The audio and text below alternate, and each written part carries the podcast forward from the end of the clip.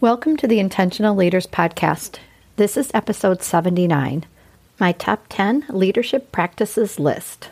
Welcome to Intentional Leaders. This podcast is not just for leaders, rather for anyone who wants to make an impact on the world, professionally or personally. My passion and purpose is to provide tips, tools, and resources that I've learned throughout my career, working with large and small organizations, profit and non, and also as an entrepreneur. I've had the joy to teach thousands of individuals who, like you, are trying to navigate this crazy and complex world. So here's to doing that successfully and intentionally. Well, I just got off the phone with a potential new client and this organization and these leaders were asking me to get involved in a conflict situation between a couple employees that they really wanted to retain and they wanted to get some coaching, some skill development, and some conflict resolution. And of course, I was thrilled. And I asked them, what did they want from me? And the president of the company said, I want you to get out your magic wand and I want you to transform these two people so they get along. And we all had a great chuckle because I thought, where is my magic wand? And yes, wouldn't it be awesome if I could do that? And then we had a good laugh. And then I thought, okay, really, what do you need and want from me? And we had a great discussion. But you know what? I thought about that and I thought about a magic wand and I thought about magical powers. It took me back to when I first started managing people which was over 30 years ago. And what I would have wanted at that time was someone to give me some magic. But the magic would be what are some of the most important leadership practices that I could learn so I could avoid some mistakes along the way? Because I think I've shared in some of these podcasts that only about 10% of new managers feel like they're qualified and trained and prepared to lead which results in about 67% of them not liking management. And of course, you don't like management if you don't feel like you're prepared or ready to do it. Even though I thought I was ready when I first started managing people, it was a lot harder than I thought. So I've been thinking a lot about leadership practices. And if I had to boil down over the last 30 years, what would be my top 10 list? I chose 10 things that I feel like have been most instrumental, not only to my success, but of leaders that I've worked with and the things that either help them to succeed or could derail them in their leadership effectiveness and in their leadership career. So I'm going to, over the next podcast episodes, share my top 10 list with you. This is what I wish people would have told me. My disclaimer in this is that these are not in any particular order. They're just 10, but they're not ordered in priority fashion. Number one is about goals and expectations and the importance of those. Number two is about self management and self awareness. Number three is accountability. Number four is the importance of your mindset Number five, which I've talked a lot about on these podcasts, is about assertiveness. Number six is the ability to give effective feedback. Seven is what it takes to lead collaboration. Number eight is about problem solving and decision making collaboratively. Number nine is about how cognitive biases affect us. And number 10 is about continuous learning and growth. Those, my friends, are my top 10 leadership practices that I'm going to share with you. The importance of each of these 10 and how they either helped me and others to be more successful or when they weren't in place strong enough and they had a negative effect on ultimately what we all want, which is to have credibility, to have impact, and to get results. Let's start with goals and expectations. Some of the research suggests that lack of clear goals and expectation result in almost half of performance problems. Imagine that. Something that we can control affects the results we want. And while many organizations do have cascading goals, sometimes they're not clear enough or comprehensive enough to really drive engagement or performance. Setting goals and expectations definitely is an art and it's a science. And there's some principles to follow to motivate and engage and make sure that performance is where we need it to be. Knowing these principles from Locke and Latham, which are the two gentlemen who researched this many years ago, are great to understand. One is clarity. They need to be specific enough to drive actions. Two, they also need to be challenging. What's interesting about it is sometimes people think that goals that are too complex or that are too difficult will be unmotivating. And in fact, it's just the opposite. I mean, think about this dorky example. Let's say I told you to go run around whatever building you're in right now, and you came back and you said, Hey, it took me four minutes. And I'm like, Okay, excellent. Good job. I want you to go out and run around the building because the last person who did it ran it in three and a half minutes. And you'd be like, whoa, that last person. And so is there a little bit of a stretch there? Yes. Could you cut off 30 seconds of your time? I don't know. And you don't know, but you don't know until you try. And so challenging goals tend to motivate us.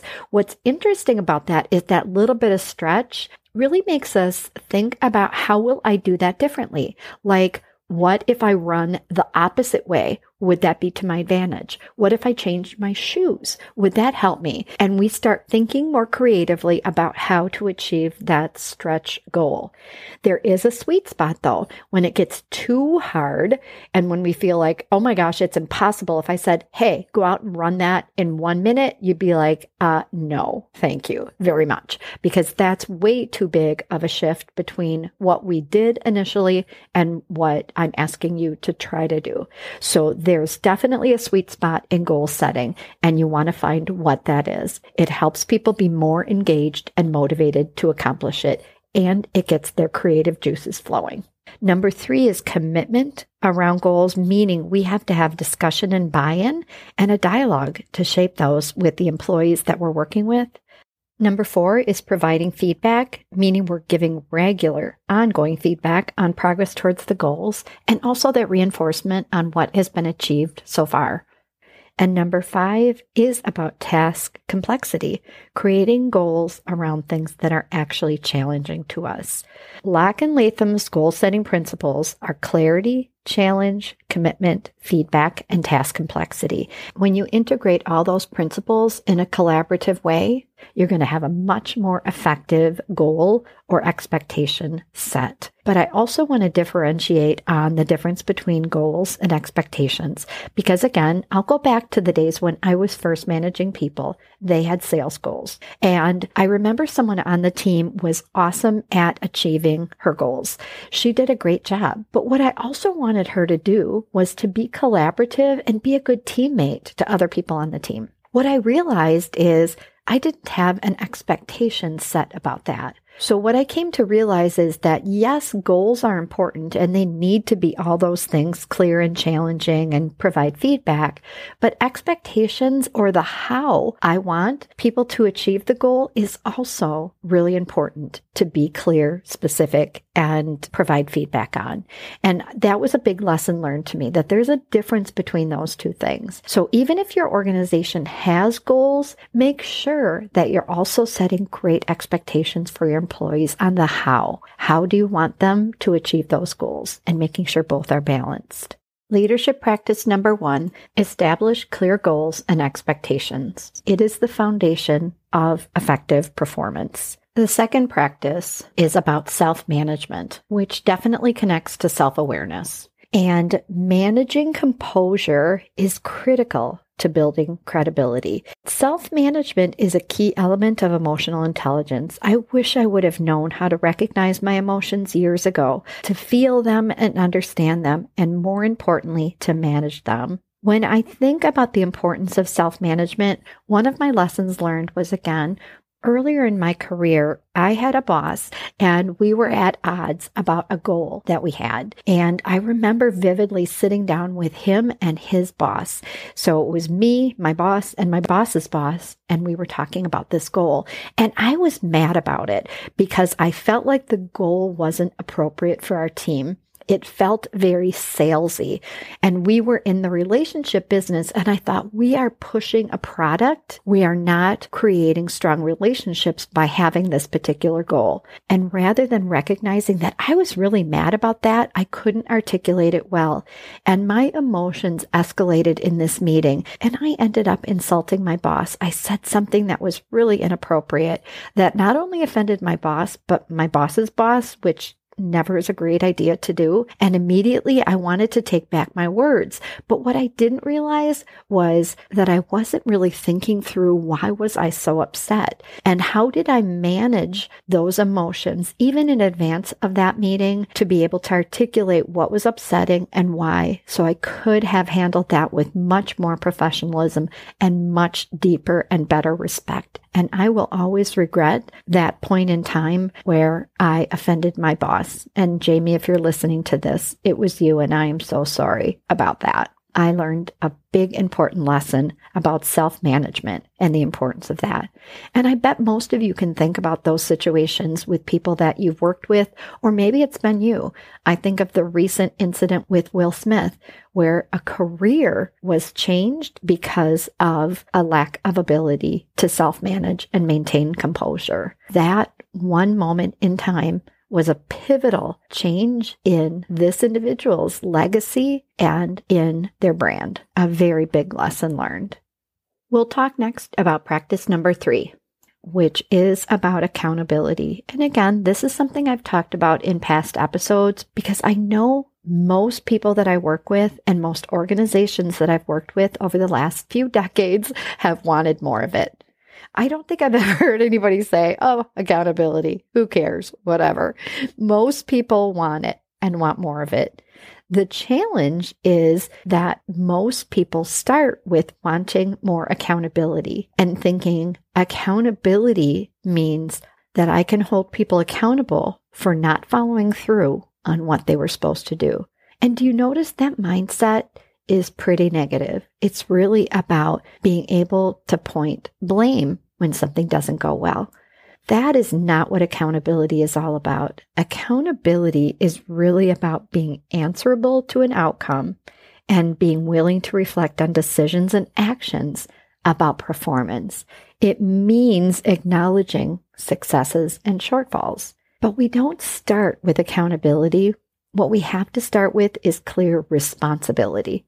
Responsibility comes first. That means that we have gained someone's commitment to a task or a project or to something that we want them to do, which is circling back to why number one is so important that we're clear on our goals and expectations and that we get that buy in, that they are agreeing to that responsibility only then, when we have clarity around responsibility and commitment to a task, that we can ultimately hold someone accountable on the back end to that outcome and being answerable to that outcome. That's a big lesson learned for me because, again, so many people I work with don't understand responsibility comes first. It's a process and it's a practice. Then give people ownership, then hold them accountable. And those things all work together. Practice number four is about mindset. In college, I got my degree in education and it was in rehabilitation counseling psychology. I took a lot of classes about human behavior and human performance. I learned a lot about behaviorism. Interestingly, the first training programs that I was actually certified in professionally had a strong orientation to behavior modification. And I designed and facilitated these programs for almost 15 years, meaning learn a new behavior, practice it, find success, and then your mindset will shift once you get to better positive results. And I followed this theory and practice for a long time while also realizing that some individuals didn't magically change and they didn't want to change and they couldn't sustain the change. Enter the power of mindset. What I have come to realize is that our cognitive beliefs and thoughts drive our behaviors and actions. And so to fundamentally change our behaviors and sustain that behavior change, we have to examine our minds. Our mind and our thoughts create our emotions, which create our actions. Those are the outcomes of our thoughts. And this has been a very profound shift in my thinking, but also a shift in understanding how leaders can be more effective in leading and sustaining change. And here's an example of that. I can teach the skill of giving feedback. I can help people recognize how to do it more effectively. I can help them understand that stating intentions to the other person will be helpful, to be specific about behaviors, to include outcomes, and to have a dialogue about the feedback. I can help people to develop those skills and create a solid practice about feedback. With that said, if someone doesn't believe that they have the authority or the right to give someone else feedback, maybe feedback to a peer or heaven forbid their boss, well, then that mindset is going to get in the way of the behavior change. I can give them the behaviors, but if they don't believe that it's appropriate and they don't believe that they have the power, then those beliefs are incongruent with the behavior that I'm trying to teach them. I have to tackle that mindset that they have the right to be a coach to others. They have the right to partner and provide their insights. I have to help people change their mindset in order for them to really embrace the learning of the behaviors and the skill set to change. And I think for all of us as leaders or managers or people who want to influence outcomes, we have to know what is in people's heads. What are they thinking about? What do they believe? What are their truths that are affecting their actions and their decisions? And until we know some of those things, it is going to be difficult for us to help people change and to grow and develop. And that was a big fundamental shift for me in my leadership practices and how I started coaching and mentoring people. And it's made a huge difference for the positive. All right. So that's enough for one episode, right? We got through four of the 10, more to come. We talked about the importance of goals and expectations being clear and also differentiating between the two in, in terms of the performance you want. The importance of self management, which ties, of course, to self awareness and maintaining composure. We also talked about accountability and that accountability starts with responsibility first, being clear about what we're asking people to do. And then mindset.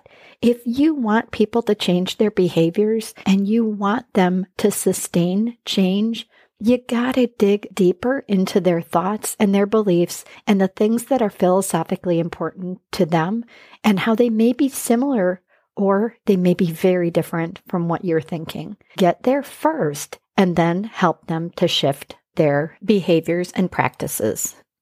I hope you're finding these leadership practices helpful for you, regardless of the position that you're in. And maybe you're thinking of times in your career or people around you where they have been either successful in these approaches, or maybe you've identified some pitfalls that others have fallen into as well. More of these leadership practices next time, because quite frankly, I wish I would have known these a bunch of years ago it would have saved me a lot of stress and it would have given me much more clarity, focus, and confidence as a leader. And that is, of course, what I always want for you. Don't miss a single episode of the Intentional Leaders Podcast. Subscribe now. And because sharing is caring, send it to a friend.